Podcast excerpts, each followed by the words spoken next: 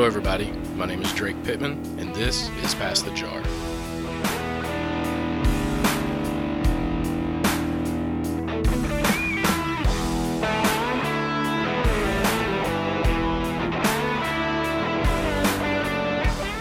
Welcome back to Pass the Jar.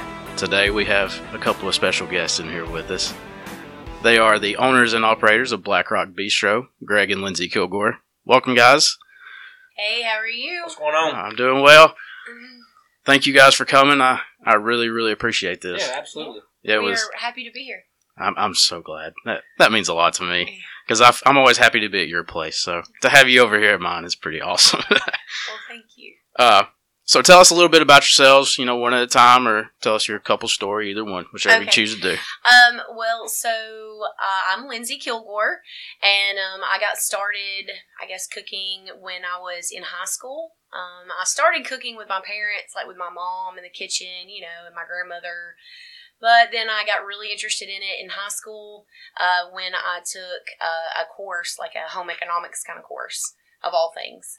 And uh, I guess that was the first time I ever realized that I could do this for a living and make money doing it, and it not just be a hobby. So um, I was really interested. I ended up going to UAB because I wasn't sure still that that's what I wanted to do.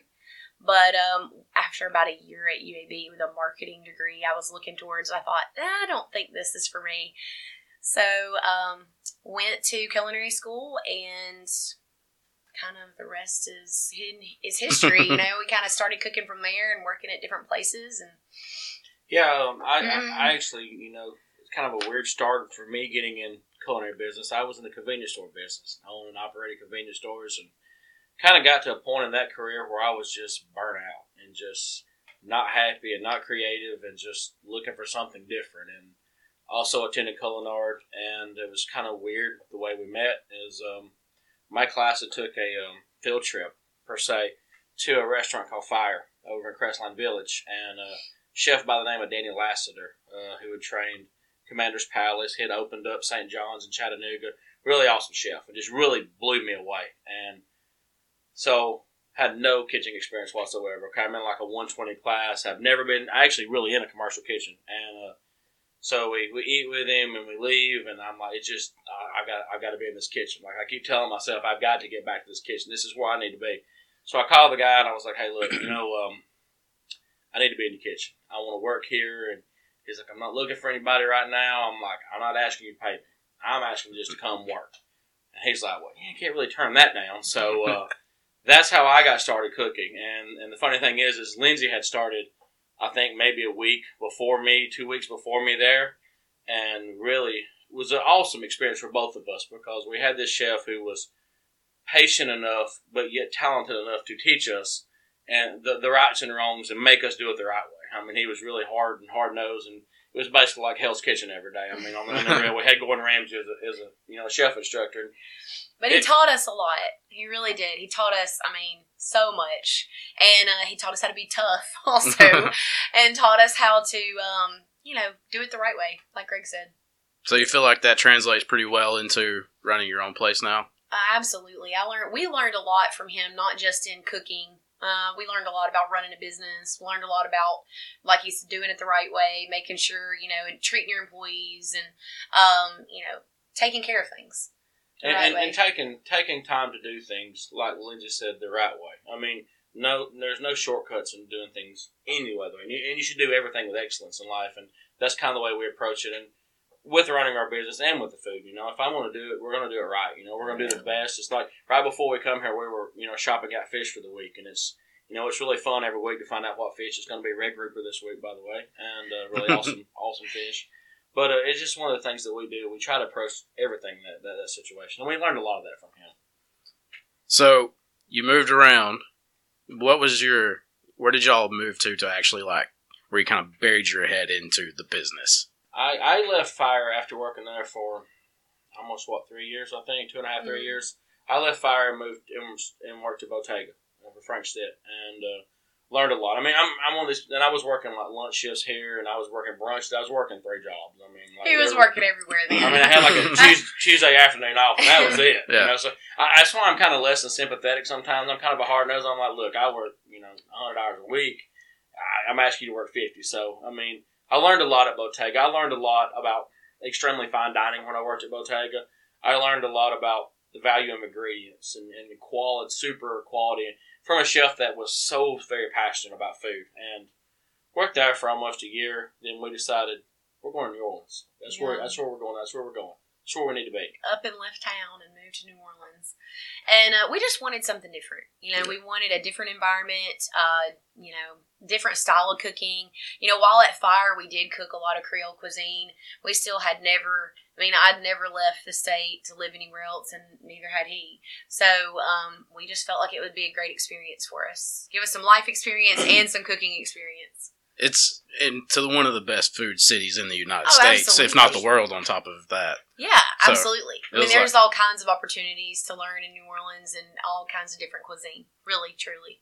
We, we had a pretty sweet deal when we went down. Unfortunately, we didn't look at the dates and we tried to move to New Orleans and get a job during Mardi Gras. Which, in case you've ever been to Mardi Gras, that's insane. I mean, you can't the get world's anywhere- worst time to Yeah. try and do that. But but our chef, being that he had worked at Commanders, you know, all these previous line cooks, they have recently moved away, and they're they're executive chefs and chef de cuisines all over New Orleans. So we had some really awesome job interviews. You know, we got to meet some. When we got to sit in Commander's Palace, you know, executive kitchen, you know, the little VIP table, Yeah. and get fed brunch and get offered jobs. I mean, which my was God, was awesome. You know, Yeah. I mean, like we're here we are, and we had one chef. they were know, pretty upset when we didn't take them. Yeah, though. they were- oh no, They- they were- The thing is, is that you know, it's no, it was nothing personal. We wanted to work there, but at the same time, we wanted to work in a kitchen where we could learn all aspects of the kitchen. That place is so big. Unfortunately, it was just going to be like one thing, cooking one thing every day, all day, and we had kind of moved past that. You know, we weren't. Well, that's not what we were looking for. Yeah, So. I land, I landed a job at um, La Petite Grocery with a chef named uh, Anton Schulte, and was just an incredible kitchen to be in. It was a hot kitchen at the time. I mean, it was every night we had you know food and wine, gourmet, Washington Public. Everybody was there. New York Times was there doing stories on us. It was a happening kitchen, and Lindsay landing in a really cool old school kitchen in the in the quarter. She landed Bayona with uh, Chef Susan Spicer, which was awesome, you know. But she didn't like it. She wasn't happy there.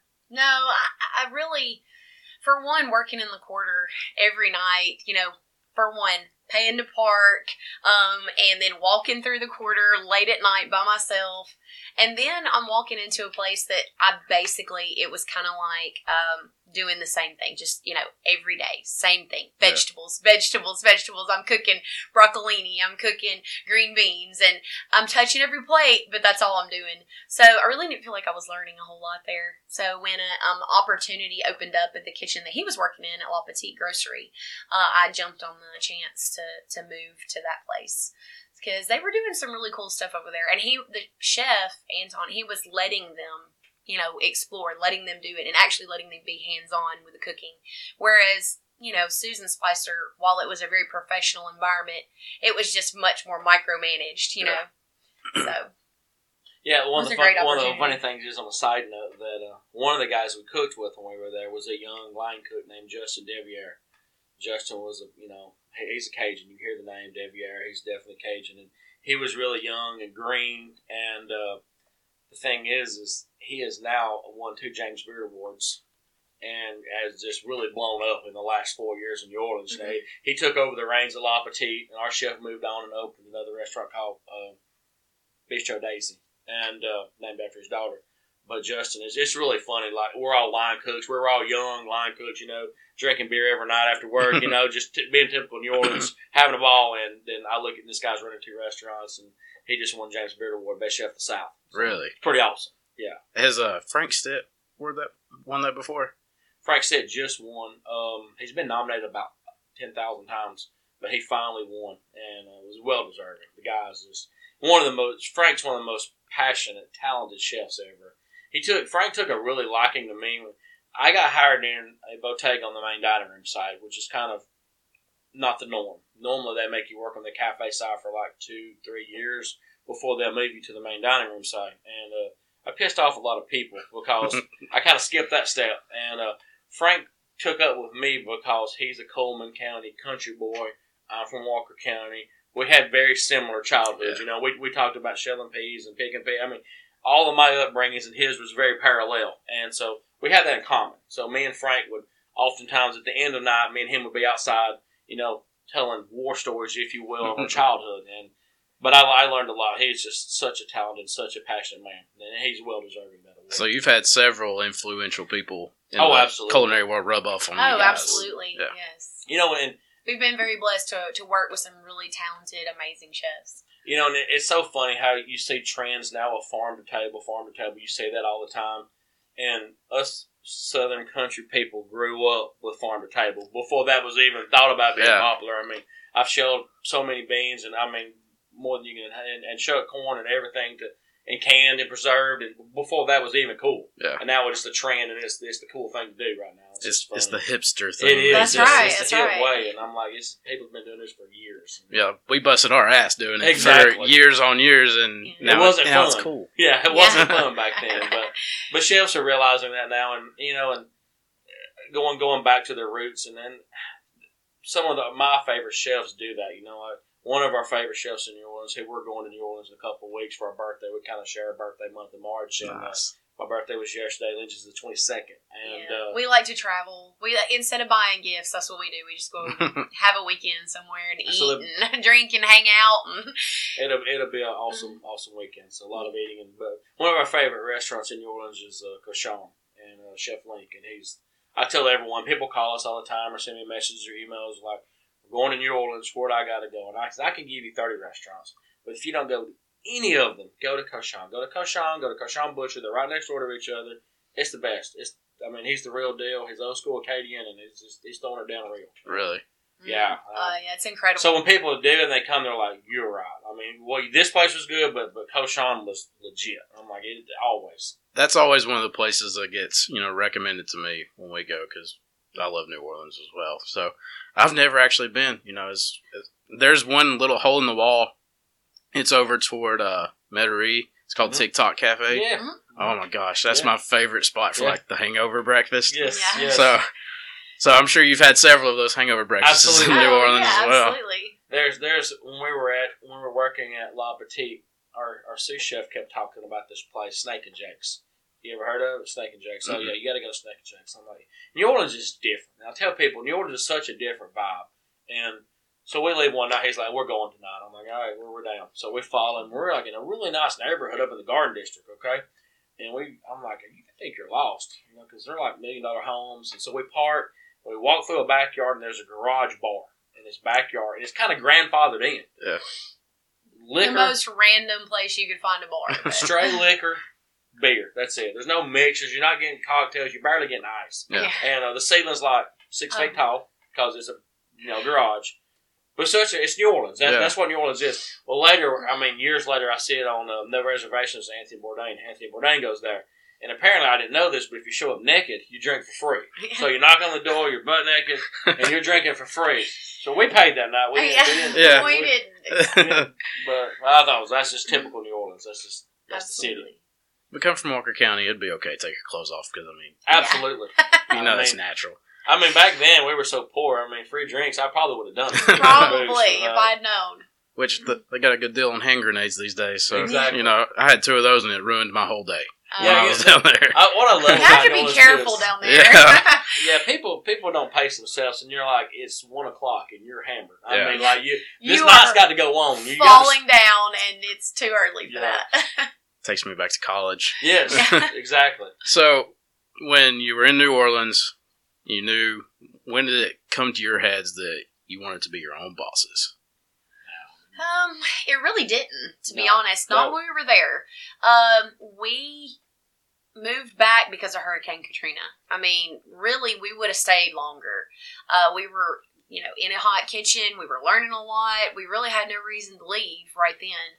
Uh, so it turns out with Hurricane Katrina, there was so much damage and so many cooks displaced, so many people displaced. Period. But so it was we came back to Greg's parents. Um, we ended up there. They were very gracious and let us stay with them for a while until we got, you know, our plan together and figured out what we were going to do.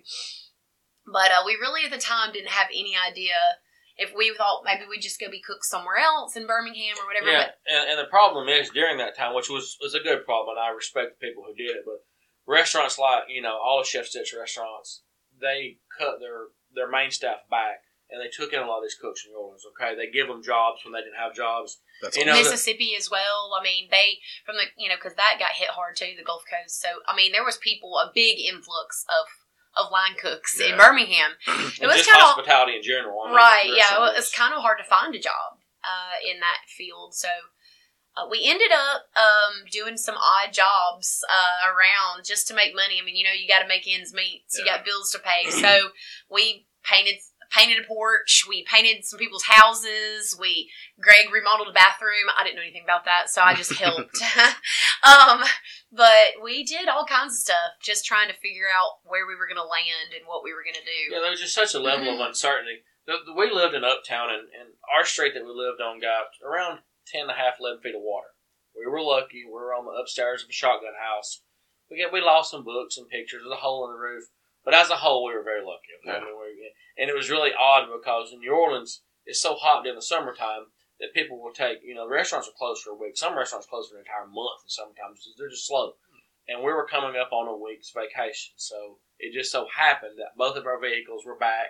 I mean, it just it's one of those lucky deals, Yeah. you know. I mean, one of our cars would been gone, and and we really lucked up. And but you know, it was like New Orleans isn't ready for us to come back, and I mean, it just wasn't happening. And you know, we we ended up on the place that we, you know, the original first Black Rock up on sixty nine. It was just a very happenstance thing. I mean, it was just It was just meant to be. it wasn't it wasn't like I was. obviously. Yeah, we wasn't looking to open up a restaurant or anything. We were like really looking for a place to live, Yeah. and um, an apartment, a house for rent, whatever we could find. And we drove through the parking lot and saw the sign on the door that said for rent, and we just looked in there. We just thought, why not? And had been a barbecue restaurant before, and there was tables, chairs, everything. It was like turnkey. I mean, really nasty turnkey, but but turnkey nevertheless.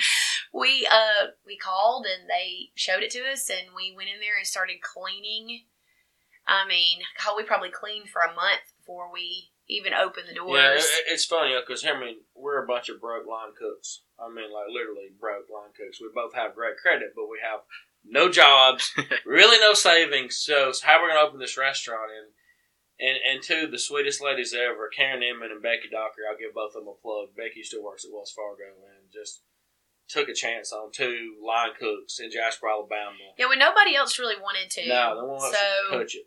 you know, we hocked our cars because that's all we had, and um, they gave us a loan, and uh, we were actually able to pay that loan back within the first year of us being open. Yeah. Really? Ma- Max, maxed a couple credit cards out, but we were able to pay those off too. and- So, you know, it was just it was just a blessing. It really was a blessing to us.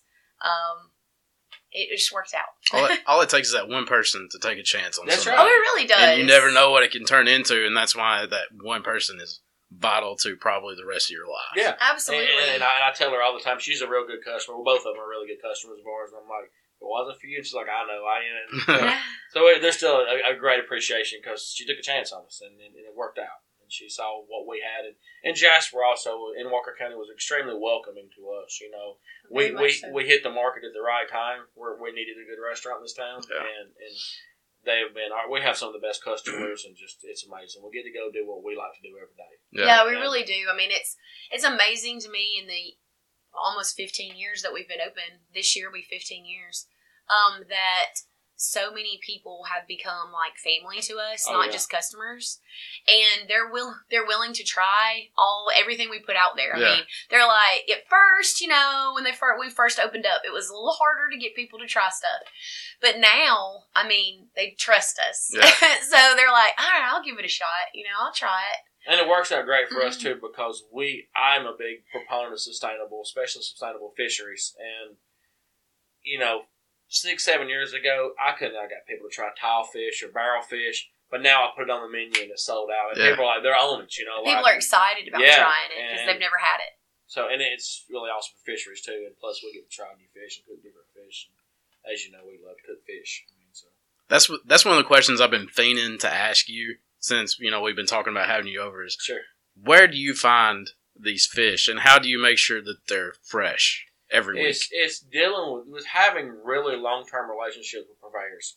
We've been dealing with these people since we were in Birmingham, and some have come and gone, and I've moved around, but I know what's good, I- and I they know that I won't accept anything but the best. I'll send it back, Yeah. We started that from day one. Like you send me junk or it's not fresh, it's going back, and you're going to hear from me. I mean, it ain't going to be nice. And but because yeah, because a lot of the times, you know, if you don't get that standard of quality right out the gate, I mean, people, you know, they don't know you. They'll try to, hey, that that fish is a little old. We'll try to get them to buy it. They don't know. Yeah. Um, but you have to just kind of like let them know, hey, I know what's good, what's fresh, and I only want the best. You know, so we've made that a, a real like that's been a stickler uh, to us since the beginning.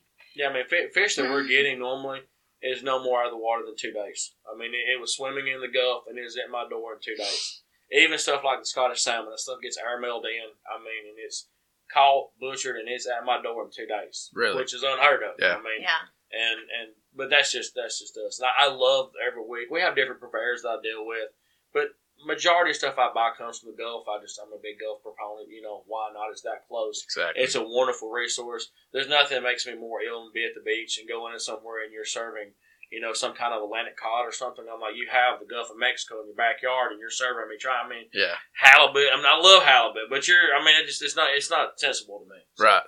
That's uh I don't know how my wife and I both have developed a palate to be able to tell when fish has been frozen. Oh, yeah. You know, Oh, and yeah. everything. And you know, when we've tried the different fishes you've had when we came over and stuff, I was like, this is legitimately fresh. And I was like, if I ever have a chance to sit down and talk to Greg, some way, somehow, I'm gonna be like, how the hell do you do it? So, you know, it's pretty awesome to know like what you go through to have it done. Yeah, I mean, like I said, we just and our purveyors know, and, and that goes through, through all across the board. You know, when it comes to meat, uh, I, I go and put my hands on most of the stuff that we buy. I like to see it. I mean, I can order from tons of different purveyors, but I don't get to pick it out. You know, when it Yeah. comes to buying briskets and ribeyes and stuff, I want to see it. I want to touch it. I want to look at it. You know, I get to hand select it, and that's to me extremely important. Lots of people don't think it is important. I do. I mean, I just it's, it's important to me. Yeah, it is. I mean, it, well, you can taste the difference in the in the finished product for sure, in the quality of the meat, in the quality of the produce, the seafood, all of that. Just it just on the finished product, you can see it and you can taste it. Yeah, I mean, when I go to buy, just like mm-hmm. briskets, when I go to buy a brisket, I may touch 40 briskets and pick three. You know, mm-hmm. I mean, I know exactly what I'm going to, because I cook them 13, 14 hours. I know exactly the amount of fat I want on them. I know how I want them trimmed. I want what I want. Yeah, And he's- just, He's been quite unsatisfied a couple times when he ordered them from people, and he's like, "Look, I want to make sure they're not trimmed down too much. I need that fat, you know, because." That just renders down during the cooking process and Yeah. makes it that much extra delicious and moist. But we- he, he gets pretty upset when it comes in too trimmed up, which I understand. I mean, because that's just our brisket. My husband's brisket is one of the things we've become known for. So That the brisket spring rolls, yeah. hands down the most unique, fa- my favorite unique dish I've ever had. I, So, had- I had two different people at Tallulah that stopped and tell me that I'm like, I know there's something about that brisket and cabbage. It's just, it's meant to be. Yeah. It's, it's a match made in heaven. It, it's, it's right. So that's great. You know, the on a side note, just while we're talking, one of the things that a lot of people don't know is they mm-hmm. see me as the cook. I'm Greg. I'm in the back. I'm cooking. But my wife is a phenomenal. People don't realize what an amazing cook this woman is. Okay, she can throw down on the grill. She works saute. I mean, we had a cook not show up today. She did two jobs. She ran an expo and ran saute today. Okay, I mean, yeah, it's unreal. People don't see that side because I don't like being out front anymore. I'm kind of turning into a recluse, you know, a little bit. so she does a lot better job with that. But my wife is a jam up cook, and she's also a jam up baker. So we just don't have enough time to do desserts. we, I mean, she knows what she's doing, and it's just she don't get a lot of props. They think that Greg's the cook, Lindsay, but Yeah. Lindsay is a ridiculous. I've cooked with lots of people in my life, and me and her on the line together is ridiculous. We- I mean, we love our wives here on Pass the Jar, Yeah. so you know it's awesome to actually have a wife here Yeah. for the first time. Um, she, she's the real deal. She's legit. which, if you pay attention to the menu, you see Chef Lindsay's whatever you decided to prep that day, I guess, Yeah, or you, what yeah, you, your recipe. Uh huh. And she and I run even at night. I, if I'm questions, things like I hate cooking New York strips. One of the hardest steaks to cook. The the the density of them and getting the temperature out of a New York strip is really hard. Hardest of any cut of meat, in my opinion. And uh, so when we're running strips, I'm constantly like, "Hey, feel this, feel this, touch this. What do you think? What do you think?" And she's dead on. I mean, she's Yeah. she's popping all night, and her salt palate is way better than mine. I mean, she seasons way better than me, and so I'll, I'll I give her don't know props. about all that way Yeah. better, but um, I, I agree. Thank you very much for the, the for the props, though. I appreciate it.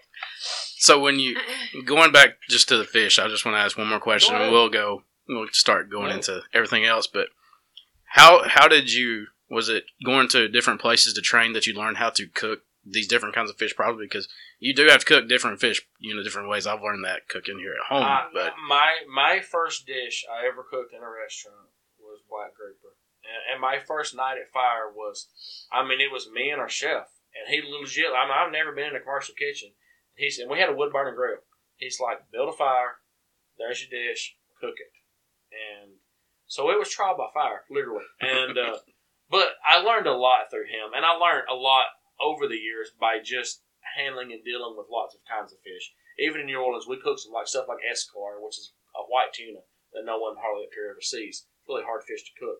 But just knowing the consistency of fish, me butchering because I butcher all of our own fish, I know the fat content of them. Things like swordfish, you got to be really careful with sword; it'll dry out on you. I cook swordfish. I try to. We teach cooking classes, and I try to. We do a fish class every once in a while. And I'm like, you have to think of things like this, like carryover temperature when you take that piece of fish off of the grill or out of the pan or whatever it is, it's going to continue to cook. So when I'm cooking swordfish, I pull it off at medium, okay, and it's going to continue to cook on your plate all the way out to the table. That's how it's perfect. Okay? Yeah. That, that's what I'm looking for. When I can pull it off, and I know with the fat content, with the, the muscular density of the fish, how long it's going to take. And, and like I'm cooking red grouper. Red grouper's a little bit thicker fish, and it's a really easy fish to cook. Some fishes are extremely hard. Um, pompano's really easy. Um, there's one I, I don't like cooking triggerfish because it goes from being almost done to done. I mean, Yeah. it's, it's, a, it's a breaking point. Like you can you get so close to it being perfect, and if you're not, it's such a fine line. Then it's overdone, and I don't like overdone. I, your fish shouldn't fall apart when you get it. It shouldn't be falling all over your plate. It should Yeah. still hold together. You know that muscle tissue should still hold together. Yeah. It's just years of doing. it. I mean, I've been doing it for years and years. Yeah, and, years. and it really is just the practice of cooking so many different fish in kitchens where you know you have to produce and you have great people to teach you how. But uh, it's just you know trial and error. and it's and it's a good product too. And I tell people, you know, a fish is expensive. If you go to buy fish, you're buying good fish. It's not cheap. Yeah. And you know, but if you're going to cook something for your family, hey, I'm going to have snapper. Then go buy fresh snapper, or don't cook it. You know, I mean, because if you're going to, you're like, well, it falls. You're buying frozen fish, and you're trying to put it on a hot grill, and there's so much water content in that fish, it starts exploding. It's what it's doing. It's actually steaming, yeah, and you're not going to get a good sear, and it's going to fall apart on you. Before it gets done, it's going to be mushy. I mean, just you can't cook frozen fish like that. So if there's anywhere local that if it, when people listen, uh, if they want to start buying fresh fish, where could they go? You know, within thirty mile radius. I mean, Birmingham. Um, I don't know if Sexton still sells to the public anymore. Sexton's over in Cahaba Heights. Um, is great. you know Whole Foods has a good selection. Whole Foods of does, and, fresh and they'll tell you if it's fresh or frozen. Some Yeah, a lot of their stuff is is really quality though, and they're very easy, knowledgeable people working back there at their fish market to talk to. I've noticed a lot of times when we've been in there that they're really good about you know in educating people that come in and have questions about fish and how to cook it and what should they get and and they do serve some frozen, but they Yeah. do you know normally It's tell marked. you it's marked whether or not it's frozen or fresh. So as far as just being easily accessible, that's probably the place I would recommend. Yeah. Um, But it's not like, it's not cheap, but No. it's but you know it's good quality. Right. So with the red meat too, you're seeking, which you know, obviously I love my bourbon and red meat together. Yeah, so absolutely. when you're, you know, when you're looking for the red meat for the week or whatever, when do you, after you pick what you want, when do you decide to cook it? Like, you know, throw it on the smoker. Do you throw it on the? Do you have a smoker at home or at the restaurant? I, I bring the smoker to the restaurant. I wish they'd let me smoke at home, but they won't. Um, health department don't like that. Um, uh, it depends. Like if I'm smoking brisket, okay, I smoke a week before I serve. I let my brisket, and I've learned. I, it took me three, three and a half years of playing with brisket's a hard, hard item to cook, and I got a lot wrong before I got it right. And and to me, the last probably six or eight months, you know, I've really dialed it in. Um, but I smoke a brisket and I wrap it, and it stays in the cooler for a week before I touch it. I just let it mellow. Things like ribeyes and fillets, I dry age everything twenty to thirty days. Okay, it just helps develop. You know, just Yeah. break some of that tissue down. It's a little more tender, a lot more flavorful. I tell people all the time. You know, they ask me, "What kind of steak should I buy when I go to the store?" Look for the one that's reduced for quick sale. Okay, people think you're crazy, but that one that's reduced for quick sale is really dry aged. And it ain't too far because it maybe you have a funky flavor. The fat's what turns rancid first. Yeah. When you get that light little bit of brown, buy it. It's gonna be the best steak you're gonna have. It's gonna be tender. It's gonna be full of flavor. Don't buy the one that's bright red. You know, no, skip that one. Buy the one for reduce your quick sale. It's your best steak. You've heard that from one of the best steak cookers around. so take that advice, heed Yeah. to it. Uh, it's Uh, true. It's true. You also received plaudits for a burger. Yeah, Tell us a little bit about that. we did, and um, we, we won. I it was at the old restaurant. We were sitting around. And I'm, I always kind of think restaurants should have something they're known for. You know, we have the catfish. some signatures, yeah, some signature dishes. we have the catfish pontchartrain, which is you know on the hundred dishes eat before you die. You know, and I've gotten tons of good press about it. But I was like, let's let's do some burger. Let's do what's what's trending now. Well, pimento cheese was really taking off. That was that was really awesome. You know, and what's more southern than fried green tomatoes. So let's do this. You know, I mean that's as traditional as you get. So we just flipped it up. It's gonna be the Alabama burger. You know, and threw it down at the old restaurant and it took off. And um, Yeah, people love it. I mean, what's not to love though? Pimento cheese and um, fried anything fried on a burger is good. I mean, fried green tomatoes on top. That tartness from the green tomato, and then the crunchy from it being fried, and the creaminess of the pimento cheese, and the little bite from the pickle. I mean, it's like the perfect marriage in a well, burger. don't come across the table on me, but I don't like pimento cheese. Uh huh. I No, can't- I that's can't do okay. It's not It- for everybody. I'm a texture guy. Yeah, I and gotcha. The texture doesn't well, work for me. unfortunately, I'm as I'm as southern as I can be, but I don't really care for fried green tomatoes. really? Yeah, Yeah. I hate it about He's so weird. it's one of those things I feel like you know it's it's just like apple pie. You should like it's like barbecue, bourbon, drinking a Budweiser. You should like all of those things. But I do not like fried green tomatoes. My wife loves them, and ninety eight He's tried so many times. Let's say I don't like grits either. So Yeah. everybody's like, Well, "How how are doesn't you from the south?" I was like, "I can't do it. I'm a texture What's guy." wrong with Yeah. you, You know, guys? soggy cereal, grits, and like Yeah. stuff like pimento cheese, cream cheese. Grits is like something you should feed feed your animals. Yeah. It's not for Come- me. I don't. It's a texture thing for me too. I don't care for it.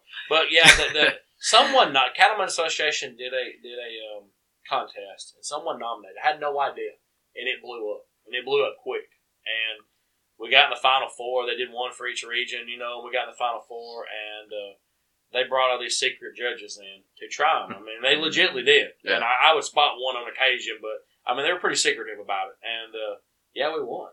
Best burger in Alabama. That's pretty awesome. It was yeah, pretty cool. it was pretty awesome. and uh, Which see, We're I don't pretty even, proud of that. I don't even like the Kaneka burger. If I get a burger, that's what I get. Yeah. I consider that the best burger in Alabama. So Yeah. you know, yeah, Well, we have a lot of people that have a lot of favorites on our Yeah. burgers. I mean, we sell tons of burgers every day, and um, everybody has a different favorite. So I don't think you can go wrong with any of them, to be honest. I mean, we've got the smokehouse burger that has bacon on it and smoked cheddar and grilled onions. I mean, how could you not like that? And then the, the Alabama burger seems to be the one we've been, you know, recognized at least for the most. and, and for the most part, sell the most of. yeah, we do sell the most of them. So he's obviously proud of the fish and the the steaks. What what's the one dish that you're like absolutely proud that you came up with? Probably the crab cakes. Um, I I make crab cakes, and we do them two different ways. So we have them. We do the traditional fried crab cakes, uh, which I love, and those are great. They've got a crispy texture on the outside and creamy on the inside, with full of crab meat, lump crab from the Gulf. And then uh, we also have what's really cool is like our little griddled crab cake that we do, and um, it is just crab meat. It is a little bit of aioli. It has a little bit of peppers in there that we cut up, um, some fresh lemon juice, a little bit of Old Bay. I mean, it's real simple, but it, you just lightly bind it together. He puts it in a ring mold, and we put it on the grill, and it just crispens it up on either side, Mhm. and then it's that's it. It- We serve it with tartar sauce. I mean, it's the most simplistic thing, but with our fresh Gulf lump, I mean, it just there's no filler in it. Yeah. It's all crab meat, and um, so I, I've been I, I'm pretty proud of the crab cakes that people have their favorites. You know, some people love the fried, that's their Yeah. thing, and then some people just go for the grill. That's you know everybody has a favorite, but uh, we sell we sell a lot of both of them when we. I don't think we out have one that outsells the other. So No, we we got approached about mm, three weeks ago about being a featured chef for uh, state of Alabama's fresh Gulf seafood, and they feature chef once a month. Yeah, Alabama Gulf Seafood website or whatever. Yeah. We're gonna be on that, and um, That's the dish that we give them was that griddle crab cakes. Really? it's, it's, it's incredible. It's just like a hockey puck of crab gratings. Okay? Yeah. It's about the size of a hockey puck, and it's just uh, they're they're a pain to cook because I mean 'cause we sell like twelve of them at one time, and I'm trying to you know because you have to unmold them and flip them out. I mean it's it's difficult, but people love them, and, and Yeah. but right now it's almost impossible to get blue crab. I mean, it is just hopefully in Yeah, April it we've been having picking back such a hard time getting any. It's I don't know the weather claws, the, or- I mean, everything is just dried up, and so I've been told about first of April, mid April, it's going to come back. So maybe, Maybe. maybe. Hopefully, you know, You I know, love the, I love all of y'all's food. Obviously, the seafood business is, is it's it's a finicky business Yeah. sometimes. I mean, one little bitty storm or something, I mean, really Yeah, affects it can mess up things, yeah. oyster beds. It oh, can Oh yeah, mess up your crab. It can. I mean, we've make had things some almost really impossible. some some hurt. You know, some some really rough hurricanes the last couple of years. Yeah. It's really messed with seafood. Now, if you're ever down there fishing right after a hurricane, it's the best fishing you ever have in your life. It's like the fish get confused and they all go to biting. It's the best trip I've ever had. Was right after a tropical storm. The captain was like, "I don't think." I was like, "We're going out. We're not getting our deposit back. I can do it." So Yeah. it's like you know six foot waves, but we're out and just crushed it. It was just a killer, killer day. So, so you started the restaurant. When did? How did you decide what flavors? You know, we've already, obviously already talked about what food you have, but what, what kind of? When did you decide what kind of flavors you really wanted to integrate into your cooking all the time? And how do you want to change? How did you want to change the game up a little bit? Yeah, I mean, you know, we started out with. You know, I look at the how we started and where we are now, and it and it's a long ways apart from where we started. Um, we started with this. Our first couple of weeks, we went kind of high end. You know, we're going to be this high end restaurant, Jasper. You know, and we're going to do it this way. And then we had to backpedal because I think we scared some people. Like those first few weeks, people were like, I would hear comments like, "You're a French restaurant. They only have French things on the menu," and I'm like, "No, that's not correct." But you know, so we took a step back and said, "Okay, how are we going to change this? How are we going to fix it?" Because Jasper's not quite ready for this. You know, that was 15 years ago, and so we backpedaled and we took. To me, I we I feel like we took Southern staples, added a Creole touch to them. You know. And over time, have worked in all kind of nationalities. I love Latin cuisine. Oh yeah. Lindsay has to watch me because I'll have a few beers and I'll get fired up, and uh, half the menu would be like we're at a Spanish restaurant because Yeah, that's what I, I- love to cook. Yeah. I tell him, I'm like, look, we're not Mexican restaurant. You've got to take off some of the tacos or the tostada or something. it's got one of those things is okay, but you can't have five different menu items Yeah. that are Mexican.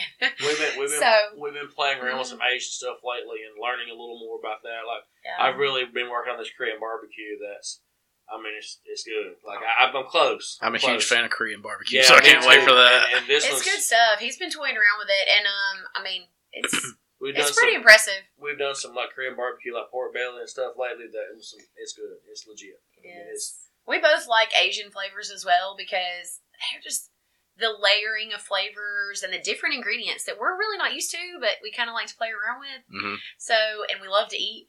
Yeah, So, uh, when that's been something that we've kind of played around with lately with a few menu items, and it's it's working out pretty well. do you feel like the different cultures and chefs that you've worked with and people you've been around is is that where you kind of got the inspiration to not just do one kind of food? Oh, absolutely. Um, I mean, thi- well, yeah, this- I would agree. I mean, for the most part, you know, Frank does a lot of Southern staples and, uh, you know, fresh fish and farm to table. And to me, Frank was one of the first chefs doing farm to table, to be honest. I mean, they didn't call it that, but I mean, that's what he did because that's what his background was. Yeah, he was he was in the he was in the early '80s throwing it down before anyone knew what that was. You know, Right. I mean, he, he really raised the bar, and He did, for He- sure. people don't realize what kind of amazing restaurants we have just in Birmingham now. I mean, we were we went just El Barrio last night. I eat we eat El Barrio fairly regular, and and the chef who runs El Barrio was a prodigy of Chef He Worked in Highlands Kitchen, and uh, it's legit. Yeah. I mean, you know, but there's people ask me all the time. Well, I'm gonna look. We have there's so many incredible restaurants in Birmingham. That's amazing. I mean, ridiculously. We, the the the talent pool from 12, 15 years ago to what it is now is is off the charts. I've noticed it change just in the past seven to eight years Oh, because I, I lived in Tennessee for a while. and When I moved back, there was like two or three new restaurants where everybody's like, "You have to go try it." Oh, yeah. And uh, Chez Fonfon is one of my favorite restaurants ever to go a to. great place. Yeah, best burger in Birmingham. I'm not gonna say in the world because you guys have the best Kaneka burger ever. So I, I worked in that kitchen one night, and when I worked at Bottega, Frank owns all three of them, and uh, that is a that the ge- the guy that was sous chef with us over at Fire was working there, and uh, you talking about a wild kitchen, and it's a tiny little kitchen. We have a small kitchen now, but this was a tiny little kitchen, and they were throwing down some hardcore food. I just, I mean, it was it was elbow to elbow. It was fun. yeah, It was wild. So you, you've had multiple people rub off on you. Oh, absolutely. Oh, absolutely. it shows in your menu because you can't just learn these things, you know, just on your own or just by cooking by yourself this whole time. And I love what you've brought to the restaurant scene. We Ja- downtown Jasper's. You know, there's times where I'm like, I don't have to go to Birmingham to eat anymore, Right. Yeah, and I good. absolutely love that. Absolutely. And you know, that's what you guys have brought to the table, along with other restaurants that hopefully I'll have them on one day. But sure. you know, with everything you bring, it's it's different every week. It seems like like we go in there for lunch once a week, maybe once every other week, or dinner, and the first thing I look at is the board Yeah. Because that's where everything that's like It's you know, new. yeah. Mhm. So the prime rib Yeah. choice, you know, that's one that's the best prime rib, one of the best prime ribs I've ever had. You know, and what's funny about that prime rib is, I mean, I've cooked prime ribs for years, you know, in the traditional way. And we were actually watching a Diners, Drive-Ins, and Dives, one of my favorite programs. Because, I mean, Oh, we both love that Flavor show. Town. when, when you're Yes. when, when you're seeing you're seeing the real deal, you know, and, and we've eaten a lot at the restaurants, and we were watching, and I forget where the restaurant was. This guy was like a two star chef, you know, and fine dining his entire life, and had gotten fed up and had bought a diner. This thing was kind of like a Cardinal drive-in, you know, like an old school Sonic, Yeah. except he was throwing down like old school, ridiculously good food, but in a diner setting, and he was smoking prime ribs. He ran a ten ounce prime rib sandwich that was like you know dirt cheap for the what he You was could doing. go through the drive-through and get a prime rib. I mean, who does that? Yeah, it was I mean, it That's was, he wild. was killing it it. legit. And I thought, I thought about smoking a prime rib. You know, that's pretty cool. And uh, we played around with it. We did a couple for our family for the holidays, you know, and Christmas and stuff. And we always try to go non-traditional Christmas. And uh, man, it was good. I'm Rave like- reviews I'm from the this family. Is, this is legit right here. You sell out of that stuff pretty quick. Quick. It's Yeah. yeah, I only smoke a couple when I do it, and they're they're out. Yeah. So, So along with throwing the flavors in and trying to change up the different styles every week, what is something you something else you try to do to just stay fresh to where you want people coming back on a weekly basis? Because Um, well, to be honest, I mean, Greg and I both we I like to read. I love of all things. I love Garden and Gun magazine. I love to read about all because they have some really good food segments in there. They have all these different places, and they're having all these different. And they're mostly Southern. You know, it's a Southern magazine. Uh, we like to um, read internet articles. Greg does that a lot. Look at different menus across, you know, the South, across, you know, in Chicago, wherever. And just these new happening restaurants. What are they doing? What are the ideas? You know, not to say, not to steal them, but to say, give us inspiration. You know, Diners, Drives, and Dives. I mean, we watch that show constantly and it inspires me like crazy. I'm like, oh, that gives me an idea of what we could do with this. Or, I've actually learned a couple of techniques, like the way we cook turkey breast and uh, yeah, for our turkey sandwich, we ran that forever and we haven't run it in a long time, but. There was a guy, uh, Panini Pete's in a Foley, and I watched him cook this, and I'm like, wow, I never thought of that. Yeah. No one's ever showed me that. And he would take these turkey breasts and he triple wraps, he seasons them, triple wraps them in foil, throws them in a deep fryer. Well, what you're doing is baking them, okay? Because there's not, there's no oil hitting the turkey, so you're basically just submerging it in 350 degree oil. It cooks in like a third of the time. And it doesn't dry it out. Oh, it's super juicy. It's ridiculously Yeah, good. it's awesome. So I started cooking my turkey that way. Yeah. I mean, for Thanksgiving, I'm wrapping things up and throw them in a fryer, and it's just it works perfect. It's absolutely you taking orders? yeah. Yeah. I, I did Thanksgiving two years for people, and it was crazy. I mean, it was nuts. We had more business than we could ever possibly want, and I I love Thanksgiving. It's my favorite holiday, and I. I, it was kind of messing up our holiday, It to be honest. Yeah. it was a buzzkill for the holidays. Because everybody wants to pick it up on Thanksgiving, so it'll be hot and they don't have to do anything Right. to it, which makes sense. we, but when you want to celebrate, it's a little kind of puts a damper on we, that. we do have a cool tradition, and we've been doing this uh, maybe since we opened. Hmm. Yeah, every Thanksgiving we have a dressing party, and our staff shows up. You're required to bring a chicken the day before because I'm going to do hens, and uh, I'll cook it. But we all make chicken and dressing for our entire staff. They either get to carry home. Everybody dressing gets in. They either chop the onions with us, or they, you know, tear up the cornbread, or tear up the chicken. They mix everything in together. We do it all in the dining room. Everybody gets, you know, and they all get their own pan to take home, and they And love we always it. give some away to people. I'm, you know, I'll find a couple of people need some little help out. You know, so I Yeah. always love doing that. But uh, our customers that Yeah. you know we just we just randomly pick people. So that's a give it to. testament to the community that you built inside inside your walls. Yeah, yeah, Oh, yeah, absolutely. We, we love it. I mean, we even have old employees who, you know, they like the dressing, and I'll get the phone call, hey, we, um, yeah, of course, come on, you're welcome to come, you know, Yeah. because it's good. It's Lindsay's grandmother's grandmother's recipe. My yeah, grandmother's and recipe. it's yeah. fantastic. So yeah, we've been doing that for years. Grandma's recipes are always the best. It's, it's, Oh, It, yeah. it doesn't matter how innovative you are in the Yeah, culinary exactly. world. Oh, Grandma's That's recipes what- are the best. Uh, we did a Thanksgiving class. Um, I don't know what cooking class. What a year or two ago. Yeah. And everybody, I'm like, "Look, this is my grandmother's recipe. I haven't changed it at all because it's amazing. It was just perfect from when I was a child. There's no changing. yeah. if you take this recipe, don't mess with it because it's perfect. You know, some things they just they taught us well how to do it, and you know, it doesn't need any tweaking. Yeah. So but the- go ahead. You go ahead. You no, go ahead. I was just gonna say, for as far as inspiration goes, you know, Greg and I talk it out with each other a lot. You know, we're like, "Hey, I saw this," or "What do you think about that?" Or ah, "I don't know if that's gonna work. Let's do it this way." You know, we gotta feed off of each other, and you know, we've been open for 15 years now, so it's also kind of nice to go back and do some throwbacks. You know, yeah. hey, we haven't served that in years and people loved it. Let's do that again. And it always it comes with a good response. We did that just a few weeks ago with a chicken dish that we had. Yeah. I mean, that was like one of the first things we served at Black Rock called chicken Pontalba. And um, It's we an old school French it's an old school French dish with a chicken breast, and I mean, it's got mushrooms and roasted mushrooms in thyme, which is just an amazing flavor, and goat cheese, and it, it's just an incredible dish. It's a simplistic. It's a very but simplistic dish, but Yeah. it and we hadn't thought about it in forever, and I was we like, threw hey, it. We threw it back for I think it was Valentine's or something. Yeah. Yeah. Throw back and We had a couple of customers that have been with us for a long time. They were like, "Hey, it's good to see that back Yeah. on the menu right there." So they were excited. What's the inspiration to uh, just keep going? Like every day, wake up, go to work. honestly, retirement. That's it. I mean, legitly, we, we get we get to do what we love every day, and we have great customers. And it's like I tell cooks that come in, I I'm not looking anymore for hey that was a good meal, okay, uh, and, and not to sound arrogant or vain, but I want to I want to give people an experience like that's the best fill in the blank I've ever had. That's the best piece of grouper. That's the best prime rib. I, you know, that's what I'm looking for. That's what I what drives me every day. Yeah. I don't always achieve it, but I'm looking for that. I, I want people to try whatever it is, whatever special, whatever it is, and say, "Wow, there's a lot of love, a lot of care went into that. It was a great product, and that is the best, you know, piece of fish, whatever it was that I've ever." That, that's what drives me. Yeah. You know, and retirement. You know, Yeah. and retirement. Well, the thing is, is like eh, we try to explain to people, you know, obviously running a restaurant is very time consuming and stressful and sometimes crazy, but um, we love food and we love to produce an amazing product that people love.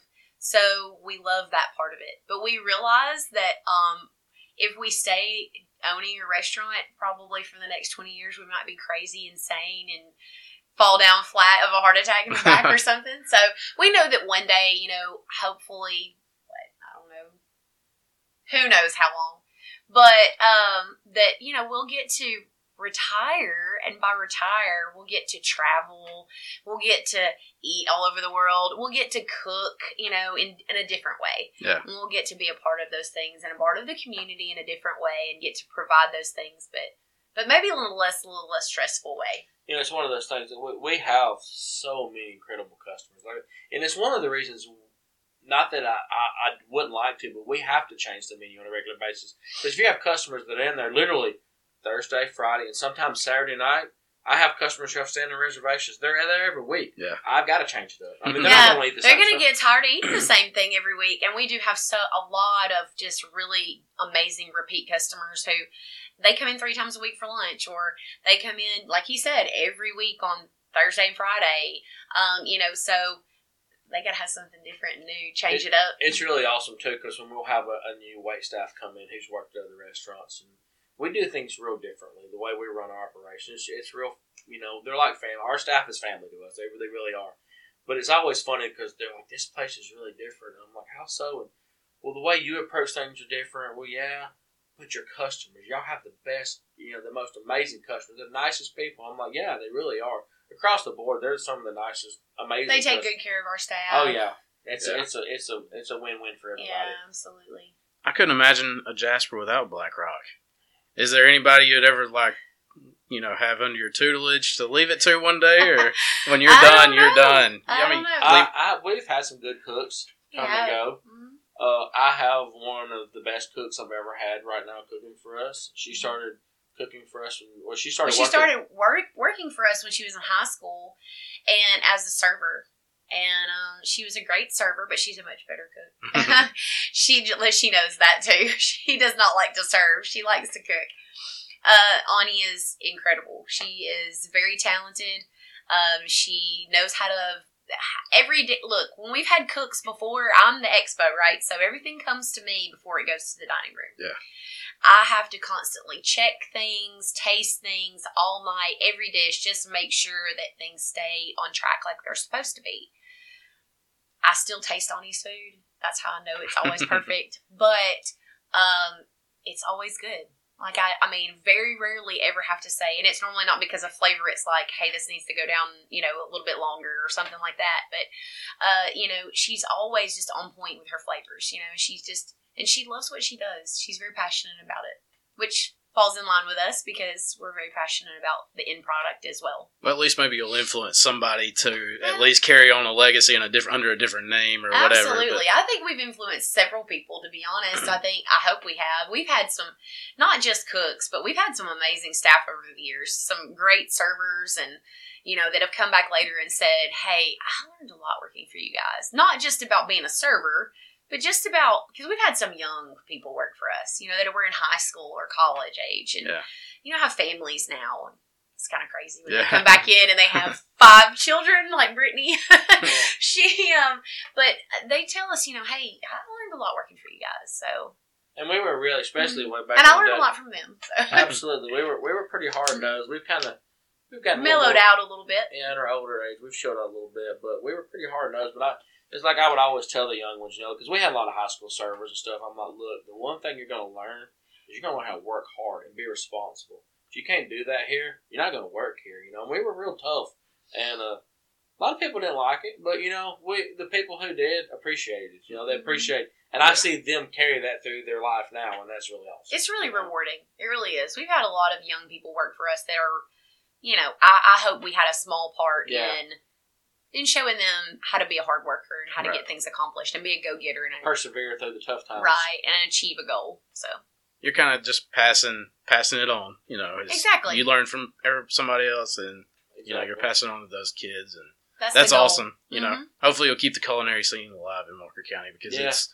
it's at, it's at a high point right now. You know, It really is. It's, it's one of the things that aggravates me when I hear people say, "We need some good restaurants in this town." I'm like, "We have good restaurants in this town. Okay, there's the best restaurants that's been in this town in forever. yeah, There, there's options to go eat now. Where some um, I, I lived here before, there were no options to go eat, and you actually have decent options to eat. very much And, so. I mean, really great food, and you know, it's kind of aggravating when you were talking about let's get Olive Garden, you know, and I'm like, oh, whatever. But you know, we have good places to eat. I don't know. It is it's frustrating. We're all about pride and pride in Walker County, and that's why you know what I what I really want to focus on the first go around of this show was just to show people that have pride in Walker County. And now when I have friends that come from out of town or family that comes from out of town, I don't have to drive them to Birmingham. Yeah. You know, I'm like, come to my house, I'll I'll take you out to eat somewhere. And past couple of times has been y- y'all's place, Thank but yeah.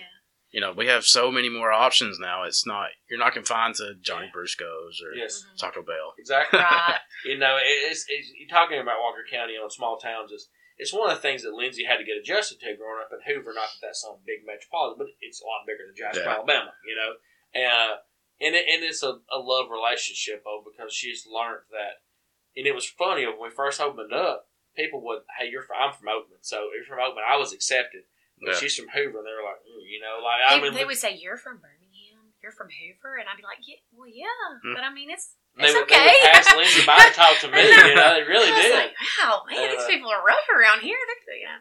But they they've gotten used to me. They've accepted me. I've lived here long enough. I I mean, I can call this my home now. Yeah. I've lived here long enough. I can claim And Walker County. And it's such a good, you know, when you need something in a small town or you have a situation in a small town, it's really nice you know, yes, people do know your business sometimes, but also they're there to help and Yeah. they really care. Yeah. In Yeah. a small town, you don't get that in a big town. You're just a person going down the road. In a small town, they actually, you know, it, it's it's nice. And Lindsay's Yeah. like to spread some of that. It's I, really That- I have, and it, it's really nice because uh, it's like I told my stepmother recently. My dad passed away in June, and um, obviously it was really hard for me. He had a battle with lung cancer, and um, when he passed away, uh, we we closed down the restaurant for a day. Just you know, give me a day to kind of regroup and get my thoughts together. But anyway, uh, I people the outpouring of love and support from this from total strangers to be honest uh, i know that people know me because they see me at black rock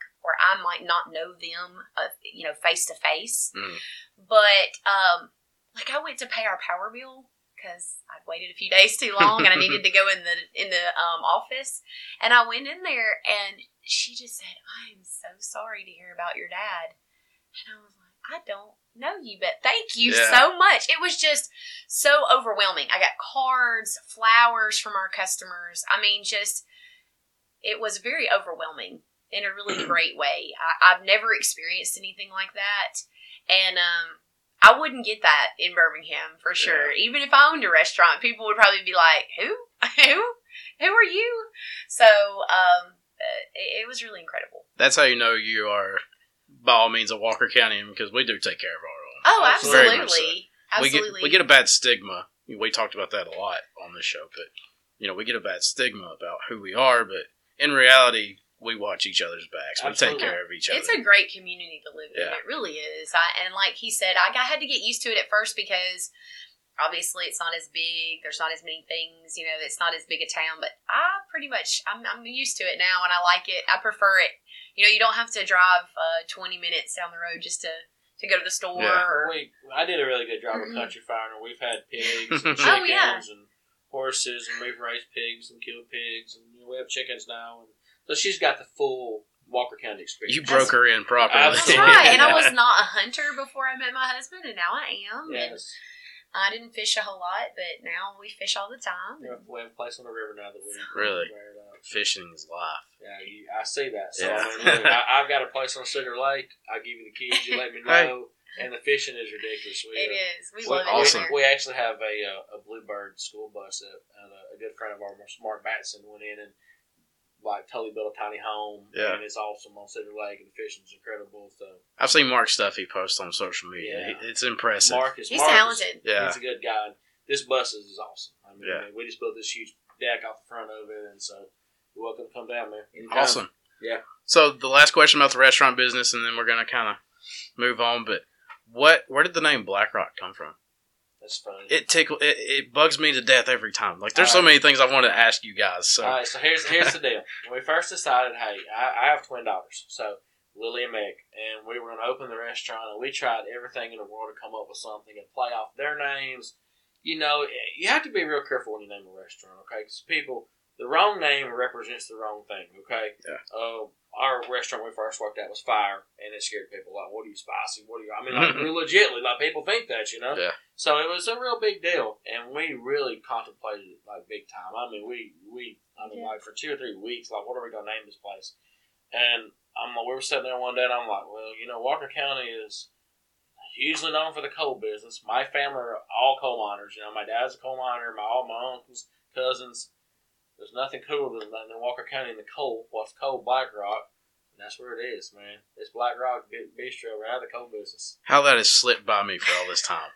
If you next time, next time you're in Black Rock, look at look at all the benches. Okay, Yeah. all, my four benches in the back are painted by a folk artist named Shishi Vaughn, and one of them is dedicated exclusively to the coal business. Really. Yeah. Yeah. Yeah. Me and uh, another guest talked about how it's hard to be from Walker County and not have somebody in your family Oh, at some point that worked in the coal mines. You know, Yeah. the, and the coal mines was good people here for a long time. I Yeah. mean, they, they were good to my family, and you know, that's how I grew up. That's how I put food on the table when I was a kid. You know, so I have a special place in my heart, and the coal miners are a special breed. And, Yeah. uh, I just kind of thought it was a nice homage to pay. You know, to That's county we're awesome. From you know, someone kind of what built this county. Yeah. I have a picture on our wall that we got from uh, the community foundation. And I was when I first got it, and it's, it's coal miners down in uh, Calumet Mines, which is down below Parrish, I think is where it is. and my great grandfather's brother was in that picture. I'm, I flipped it on the back, and I, I read the name Kilgore. So I go to my dad, and I'm like, "Who is this guy?" And he's like, "That's you know that was your grandfather's great grandfather's brother." Was Really? cool. And Yeah. So coming from a long lineage of coal miners, I skipped that business, and it wasn't for me, but uh, it's done a lot of good for a lot of people here. Still does. So there, there's two things I love about coming into your place. It's the New Orleans slash Walker County vibe that Yeah. you obviously bolster pretty predominantly. Yeah, we And try then- hard. Yeah, you succeed. You know, Yeah. I told my wife the very, very first. She'd been in there a few times before I have. And the very first time I went there, I was like, I feel like I'm on Bourbon Street at a Yeah. you know That's nice little restaurant. Yeah, people tell us that a lot, and that's that's pretty awesome to us because that's what we were going for. Yeah. we love going in little places down there and just you know you just immerse yourself in the music and the culture and the art and everything about it. So um, we were pretty proud when we got to move. We loved our first location because it was really good to us for a long time. But when we got to move downtown and make that place our own, uh, it was incredible. Yeah. it was. A, it really, we were really proud. You create a positive atmosphere in there, and then everybody everybody gets tired of me in there because I shush like people I'm with because I always listen to what you're listening to back there. Yeah. And obviously, like I'm a huge Cody Jinks fan, so oh yeah. We you know, when you're, when you're playing that, I'm like, we're gonna have a silent dinner tonight. you know, so, yeah, you never know. My husband's um, playlist it, it just goes from one extreme to the other, but Well, it's, it's really everybody nice now. always enjoys it. I always see people like singing or tapping their foot or you know Yeah. with the music. So And, and it's that. really, I, I love music. We both love music. I mean, it's just a big part of our life. And one of the questions I was asking that Gulf Seafood thing, like, what kind of music? I'm like, what kind of mood I'm in? You know, I mean, yeah, I can listen to anything at any time. I like almost every kind of music. Lately, we've been doing a lot of old school, lots of Conway Twitty. We've been throwing back some, you know, Louisiana Woman. You know, I mean, good stuff. And- yeah, But you know, Jason Isbell, we listen. In the morning time, if I'm busy, I got a lot going on. You're gonna hear a lot of Prince, a lot of Outkast. You know, like it's some old school rap stuff that's you know 2000s hip hop stuff, just to keep me going. I'm a huge Yeah. Outkast fan. Yeah, Yeah. me too. I mean, it's We just are great too. music. I, I listen to almost anything. Yeah. I mean, you can you walk in a restaurant anytime, but Cody plays a lot. Jason Isbell plays a lot. We got a chance to go see Jason and uh, Denver at Red Rocks, and that was a that's awesome. Last getaway show. October, That yeah. was- it was a- amazing. Red Rocks was kind of a bucket list for us, and Yeah. then then to see Jason there, and I was like, "Shh, we're going Yeah. fourth row seats. It was just a, it was a show. We went to Denver and got ran out by negative wind chills and snow incoming the next morning, so Ooh. we darted out of there so Yeah. quick. That that place is, you know, we were out in what was it October when we were there? October. Yeah, and took a trip up to the national park, and uh, wow, that's cold. Like Yeah. I mean, and it was warm at the base, but it was That like was like 70 degrees at the base. We left out, and uh, it was what 40s in the 40s Oh, when we got up to the top. thirty degree difference. I couldn't believe it. I can- howling winds. I can see how I've I've heard how it drops. You know, anywhere from thirty to fifty degrees from the bottom, like when you're going up to Pikes Peak. Yeah, Yeah. yeah. Like Mhm. it's wild. It's One a of- beautiful place on top of that too. Oh, gorgeous. That that's kind of our goal when we when we get out of the restaurant business. We I fell in love with Yellowstone. I mean, it just Oh, we've been twice. and it's just the most amazing place. And we're going to try to spend a whole year. That- we can survive a winter. You know, Yeah, I don't we don't know because you know we're used to these Alabama winters. They're Yeah. pretty mild, but we're gonna try to make it through one winter we, out there. we cry when it's twenty degrees. Exactly. exactly. Yeah, we talked. Not below twenty. Yeah. I talked, I talked to a couple in Jackson Hole, and uh, they had moved. I could tell they had a real thick Southern accent. I'm like, "Where you guys from? Tennessee's first year here." I'm like, "Well, do you like it?" She's like, "Well, our first day we were here was 28 below zero." I'm like, they moved in December, "Yeah." and they she said right before Christmas, and it was like twenty eight below. I said, "How do you sur- How do you deal with that?" Because Mhm. I don't think she was like, "Well, it was an adjustment." She said, "My dogs were totally freaked out." I said, "I bet." So that's Mhm. the traveling is in the future. Absolutely. yes. As of right now, what's the cooking like at home? At home. You know, how, do- how do you separate? What time we get home? Yeah. But um, you know, we we cook a lot of fresh fish at home too. A lot of salmon, um, because that's what we have, you know, on a regular basis throughout the week.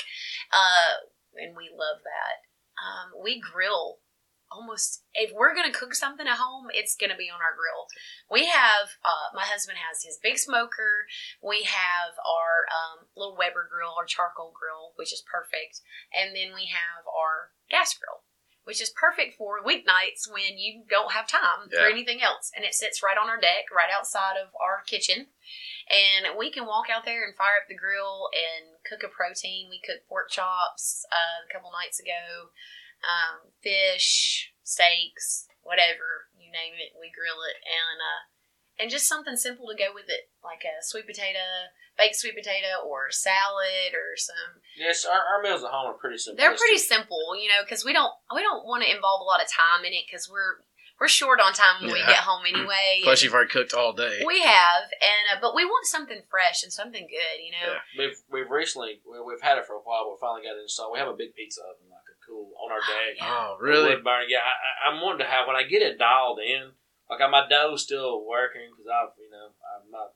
It's good, but it ain't great. So when it gets great, I'm gonna have a, a pretty sizable thump and like invite people over, and we're gonna we're gonna have That's some pretty beer awesome. and some, do some pizza. So they'll definitely have to come for that, and uh, we're gonna throw down because I mean it's cheap. And we tested it out the other day, and we um it worked out pretty good. yeah, we, we, we cooked, cooked a whole, flounder. flounder. in there. That was cool. Yeah, we did it kind of Asian style with that like Korean barbecue sauce he'd been playing around with. We just poured some of that on the top of it and slice, you know, whole flounder in there, cut it up, and phew, man, it was so good. It was so good. Our girls were like, "This is awesome! Yeah. we love this pizza." And then we rolled out dough and made like three different kinds of pizza, and we had a good day. It was fun. As innovative as you, as you are with your menu, I can imagine what you're going to try on some pizza. Oh, absolutely. I mean, it's just I, I've always wanted one. and We got this ridiculous deal in it, and uh, and it's like wood, gas, charcoal. It does everything, and so yeah, That's cool. awesome. It's cool. We're gonna have fun with it. Mhm. I, I, I'm planning Easter around that oven. Like we're gonna cook everything we're gonna cook for Easter in that oven. Yeah. yeah. It'll be awesome. And we love to cook for um, the girls. His girls come, you know, they're with us every other weekend, and they love to eat. They love food about as much as we do. All different kinds of food. So we cook a lot for them on the weekends, and we we kind of you know have a little bit bigger menu then Yeah. than we do during the week. But uh, we cook a lot of deer meat for them. To be honest, uh, you know, we both hunt, and uh, that's one of our favorite meals with the girls. I asked them a couple years ago. I was like, "What do you want for your birthday meal?" I want you to fry us some deer meat. I was like, I can handle You that. can't beat that. No, good old southern sides, yeah. mashed potatoes, and Okay. okra, fried okra, and fresh cornbread. Can't beat that. Awesome. Well, I want to thank you guys for coming on. No, thank you. Uh, it's We been fun. it. We, we hope to do it again. You know, I, am gonna like bolster the restaurant scene as much as I can on this show. We Uh, appreciate it. yeah, it, I'm a huge fan of you guys, yours, y'all's place, obviously, and a bunch of people are. And when I, I don't, I don't try to give out too many spoilers as to who's coming over, just because it's a, you know a few months in advance before sure. the re- episode releases. They're like, "Oh, that's badass." Yeah. They're like, "That's gonna be awesome," and I was like, "Yeah, I know." Like, I was like fangirling over here. I was like, Yeah. "Greg and Lindsay are coming over," and well, we appreciate it. I'm glad. I'm thankful for what you guys do, man. No, I You- appreciate the way you build a community because you give me a place to take my family, you give me a place to take my friends from out of town, amongst other places. You know, Sure. I'm not Yeah, gonna like single out anybody else right now, but Well, sure. No, but there's good food in this town. You know, there's, there's, Yeah. It's changing. It's getting better by the day. it's growing. It's Yeah. crazy. It is. You know, Green Top when Green Top came to Jasper, you know, I'm a Dora boy, Yeah. so. Yeah. When Green Top came to Jasper, I was like, "Oh, I don't have to drive all the way home Exactly. anymore to That's get right. it." Exactly. and uh, you know, so that's something to be proud of. I'm I'm glad you guys are flourishing. Thank you. you know, and uh, hope many more years of success. We hope so too. Hopefully, I'm in. Maybe I'll be in the dirt before Black Rock closes. I mean, Yeah. I don't know about that. Yeah. We might be in the dirt with you if that's the case. but uh, I do a la- I do a segment called the last shots. Since there's two of you, we'll probably go for a minute, just so each of you can get a good answer in. And uh, all I do is ask quick question. Quick. There, some of them are hard questions. It's gonna. It's. I, I try to throw you off. Oh, You know. great. I always tell everybody if you win, you get nothing. If you lose, you get nothing. Other than a thank you for coming on. All right. So both of you feel free to answer. Please answer. Let us know who. Let give us a little more insight as to who Greg and Lindsay Kilgore are, Okay. instead of just seeing you behind the Sure. yeah. Cooking stations all the time. Are you ready? Favorite restaurant in all of Alabama? Red Pearl. Oh gosh. Um, mm, I really like El Barrio. Uh, El Barrio for sure. Best concert you've ever been to? Jason Isbell at the Red Rocks. Jason Isbell in downtown Jasper. Favorite, Oh gosh, yes. favorite fishing spot? The beach. Uh, February. Catch it popping up. I I would have to say the beach too because we've caught some incredible fish. What we um, also went on a trip in Florida that was like s- low Florida that was great. Favorite hobby outside of cooking? Fishing. Nice. Favorite sports team? Auburn. Alabama. Oh, thank God, split house. And then, final question. This is a tough one. You're on death row. What's the last meal? oh, I already know this. We talk about it. Really? Absolutely, it's the same thing. I've even asked my kids this question. Uh, no, ribeye, grilled ribeye. Actually, I want to start with char grilled oysters, and then I want a grilled ribeye, and then I want Greg's uh, mom's mashed potatoes with it, and um, a big old piece of garlic bread, and probably blackberry cobbler for dessert. I'm gonna go key lime pie on the dessert, and definitely a Budweiser. nice. Oh yeah, I gotta we have a beer. And that's the end of the last shots. Folks, these this has been a fun interview for me. Yeah, Uh, awesome. I want to thank you guys again for coming on. Tell us real quick if you have any social media to where they can find you at. Um, we have Black Rock Bistro on Facebook. Um, just hit us up. Now there is two pages. For some reason, Facebook generated us one. um, the one that you know my husband posts on all the time is the main one that ha- has the most members. People follow the most. So um, we do not have a website. We just strictly use Facebook, but we post all of our uh, menus on there, daily specials, uh, dinner specials every week, and full menus as well. I'll give you one little tidbit of awesomeness before we leave. Since this is our 15th year, no one knows about this but like us and maybe five other people. We're going to throw like a 15 year anniversary bash. It's in the makes, like very beginning, but Mhm. I'm pretty well known to throw a party. we're gonna we're gonna throw one heck of a party. Awesome. Jasper, okay, it's Yes. gonna be legit. Yeah. So people's gonna hear it here first. So awesome. Yeah. All right. So it'll be in the fall. Okay. We're not sure when yet. We got to figure out when Alabama and Auburn are playing. Yeah. know, so we, we don't want to mess up that. You don't plan special events or weddings No, during football season. No, real easily, not. do you? not in this state, you don't. All right, so guys, once again, this is Greg and Lindsay Kilgore. They own and operate Black Rock Bistro. If you're in Jasper, give them a shot. Give our other restaurants a shot. They have amazing food. It's different. It's awesome. They've been trained by some of the best. If you don't know who Frank Stitt is, you need to touch up on your Alabama restaurant culture. But once again, go talk to somebody different than you. Open a jar and pass it around. Y'all take care, and we will see you next time.